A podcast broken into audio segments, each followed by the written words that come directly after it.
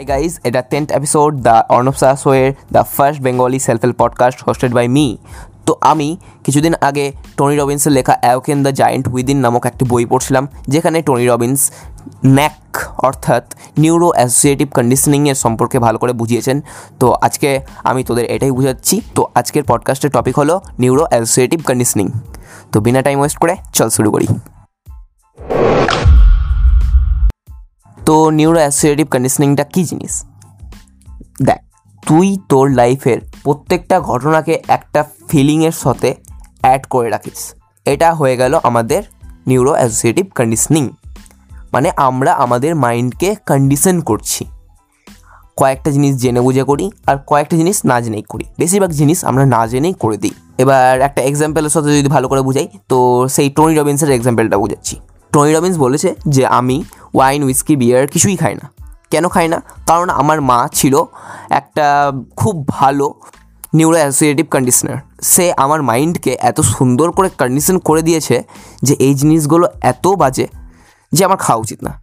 তো কি করে কন্ডিশন করেছে? চ আমি তোকে ওটাই বুঝাচ্ছি। হয়েছে কি যে অনেক দিন আগে তখন আমার বয়স নয় বছর ছিল। তো আমার বাবা কাজ থেকে ফিরে বিয়ার খেত। বিয়ার খেয়ে উ এইরকম আওয়াজ করতো। আমি ভাবতাম যে কি না মজা আছে এই জিনিসটা করলে। তো একদিন আমি আমার মাকে বলেই দিলাম যে, মা, আমিও খাব বিয়ার। তো মা বলল যে, না, একবারেই না, এটা ছোটোদের খেতে হয় না, এটা খেতেই হয় না অ্যাকচুয়ালি তো আমি বললাম, না, বাবা তো খাচ্ছে ওটা। তো আমার মা সেই সময় আমার সাথে ঝগড়া না করে আমাকে বলল, ঠিক আছে তোকে আমি খেতে দেবো। কিন্তু একটা শর্তে, আমি তো খুব খুশি হয়ে গেলাম। আমি ভাবলাম, এ, এবার আমি বড় হয়ে যাব, আমি বিয়ার খাব। তো মা শর্ত বলল কি?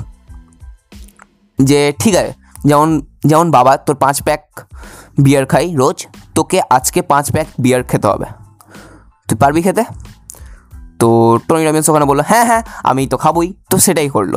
কি? মা এবার বিয়ার নিয়ে আসলো, আমাকে ফার্স্ট প্যাক তৈরি করে দিল। আমি সেটা চেখে দেখলাম আমাকে খেতে একটুকু ভালো লাগেনি, কেমনই একটা স্বাদ ছিল।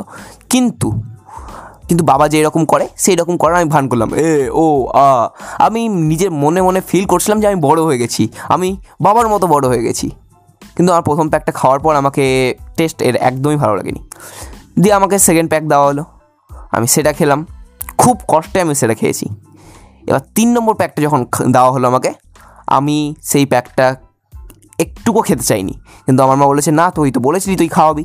আমাকে, আমার মা জবরদস্তি আমাকে সেই প্যাকটা খাওয়ালো আর আমি ওখানেই বমি করে দিলাম। আমার মা তখনও থামলো না। আমার মা পরে দুটো প্যাকও আমাকে খাওয়ালো, দিয়ে আমি সেদিন প্রায় তিনবার বমি করেছি। তো তুই বুঝতেই পারছিস যে আমার সাথে বিয়ারের কী খারাপ সম্পর্ক একটা আছে। হ্যাঁ আমার মাইন্ড কন্ডিশন হয়ে গেছে বিয়ারের সাথে যে এই জিনিসটা খেলে আমি বমি করব, এই জিনিসটার স্বাদ একদমই ভালো না, এই জিনিসটা খাওয়া উচিতই না। তো এটা ছিল আমার লাইফের, আমার মার দ্বারা করা একটা বেস্ট কন্ডিশন যেটাকে আমি এখনও সাপোর্ট করি। আর এই কন্ডিশনটা আমি প্রত্যেকটা আমার সেমিনারে বলিও। তো আমরা টনি রবিন্সের সেই এক্সাম্পলটা থেকে খুব ভালো করে বুঝে গেলাম যে নিউরো কন্ডিশনিং কতটা ভাবে পাওয়ারফুল জিনিস। আমি এবার আমার লাইফ থেকে একটা উদাহরণ বলছি, দেখ। এটা একটা খারাপ কন্ডিশনিং কি? আমি যখন কোটায় ছিলাম, তখন রাত রাত জেগে সবাই পড়তো তো, আমিও পড়তাম। পড়তাম পড়তাম পড়তাম। একদম ভালো করে পড়ছি। ছটার দিকে একটা সোনালি আলো তোর আমার ঘরে আসতো। মানে রাত জেগে পড়ছি কিন্তু, রাত জেগে একদম ছটা করে দিয়েছি।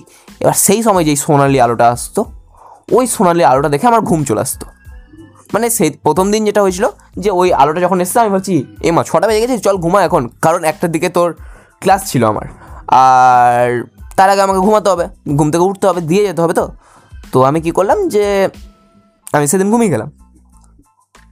তারপরের দিন আবার হলো সেম অবস্থা হয়েছিল। আমি আবার ঘুমিয়ে গেলাম। এরকম করতে করতে প্রায় দুই থেকে তিন দিন হয়েছে। এরকম প্রায় দুই তিন দিন হলো। তারপরে এখন যখনই আমি ওই লাইটটা দেখি, তখনই আমার ঘুম চলে আসে। একদিন কি হলো এবার? যে সকালে পরীক্ষার ছিল। সেবার সেবার সকালে পরীক্ষা ছিল। আমি রাত্রে ঘুমিয়ে গেছি অনেক কষ্টে। ঘুমিয়েছি। মানে রাত্রে ঘুম আসছিল না, তাও আমি খুব কষ্ট কষ্ট করে ঘুমিয়েছি। এবার ঘুম থেকে যখন উঠি, প্রায় ছটা বাজছিল সেই সময়। ঘুম থেকে উঠে আমি সেই সোনালি আলোটা দেখছি। আর আমি ঘুম থেকে উঠলাম পাঁচটার দিকে। পাঁচটার দিকে প্রায় একটা হালকা ওয়েদার ছিল। তো আমার ক্লাস ছিল আটটার দিকে। ক্লাস তো না, সেদিন এক্সাম ছিল। তো আটটার দিকে ছিল। আমি কি করলাম যে ব্রাশ ট্রাশ করে একটু এবার খাটে যে বসেছি কেবল। আমার সেই সোনালি আলোটা আবার দেখেছি। আর ওই আলোটা দেখে আমি ভাবছি এখনও তো আটটার দিকে হবে, একটু ঘুমিয়েই নি। আর জানকার জন্য বলছি, সেদিন আমি এক্সামই দিতে পারিনি, সেই ঘুমের জন্য। সেদিন আমি বুঝেছিলাম যে এই সোনালি আলোটারই সব দোষ। আমার দোষে যাই বুঝলাম, কিন্তু এই সোনালি আলোটারও কম দোষ না। তো আমি কি করলাম মানে সেদিন গোটা ঘরে আমি কাগজ নিয়ে সেটে সেটে সেটে এইরকম অবস্থা করে দিয়েছিলাম, যাতে বাইরের কোনো আলো ঘরের মধ্যে কোনোভাবেই যাতে প্রবেশ না করতে পারে। আর এই কিছুদিন আগে যখন আমি এই কন্ডিশনিং সম্বন্ধে পড়লাম, তখন আমি বুঝতে পারলাম যে এটা আমার মাইন্ডের সাথে কন্ডিশনিং করা হয়েছিল। কে করেছিল? আমি নিজেই করেছিলাম দেখতে গেলে, অজান্তে। তো আমরা এইরকম করে দিই, আমার এই টাইপের কন্ডিশনিং আরও আছে। যেমন ধরে নে যে পার্সোনালি আমার অ্যাস্থমা আছে। তো আমার কন্ডিশনিং এইরকম আছে যে যেদিনে আমি সিগারেট খাব, সেদিনই আমার লাং ক্যান্সার হয়ে যাবে তারপর দিনই আমি মরে যাব। যেদিনে আমি ফার্স্ট সিগারেট টানবো, সেদিনই আমি হসপিটালে অ্যাডমিট হয়ে যাব। এইরকম কন্ডিশনিং আছে। এগুলো ভালো কন্ডিশনিং তো এই রকম ভালো কন্ডিশনিং করে তুই তোর লাইফকে এনহ্যান্স করতে পারিস। তুই একটা কোনো বোরিং কাজ, যেমন পড়াশোনার সাথে তুই এখন একটা কন্ডিশনিং জয়েন করে দিলি যে মজা, কিছু একটা মজার জিনিস। আমি যখনই এই চ্যাপ্টারটা শেষ করব আমি এই চকলেটটা খাব।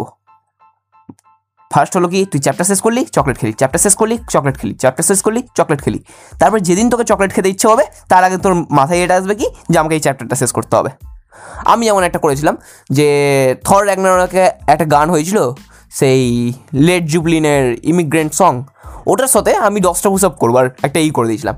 আমি তো নর্মালি গান শুনতে শুনতে সব কাজ করতাম, তো হঠাৎ ওই গানটা যখন বেজে গেছিল, আমি উঠে সঙ্গে সঙ্গে দশটা পুশ আপ করলাম।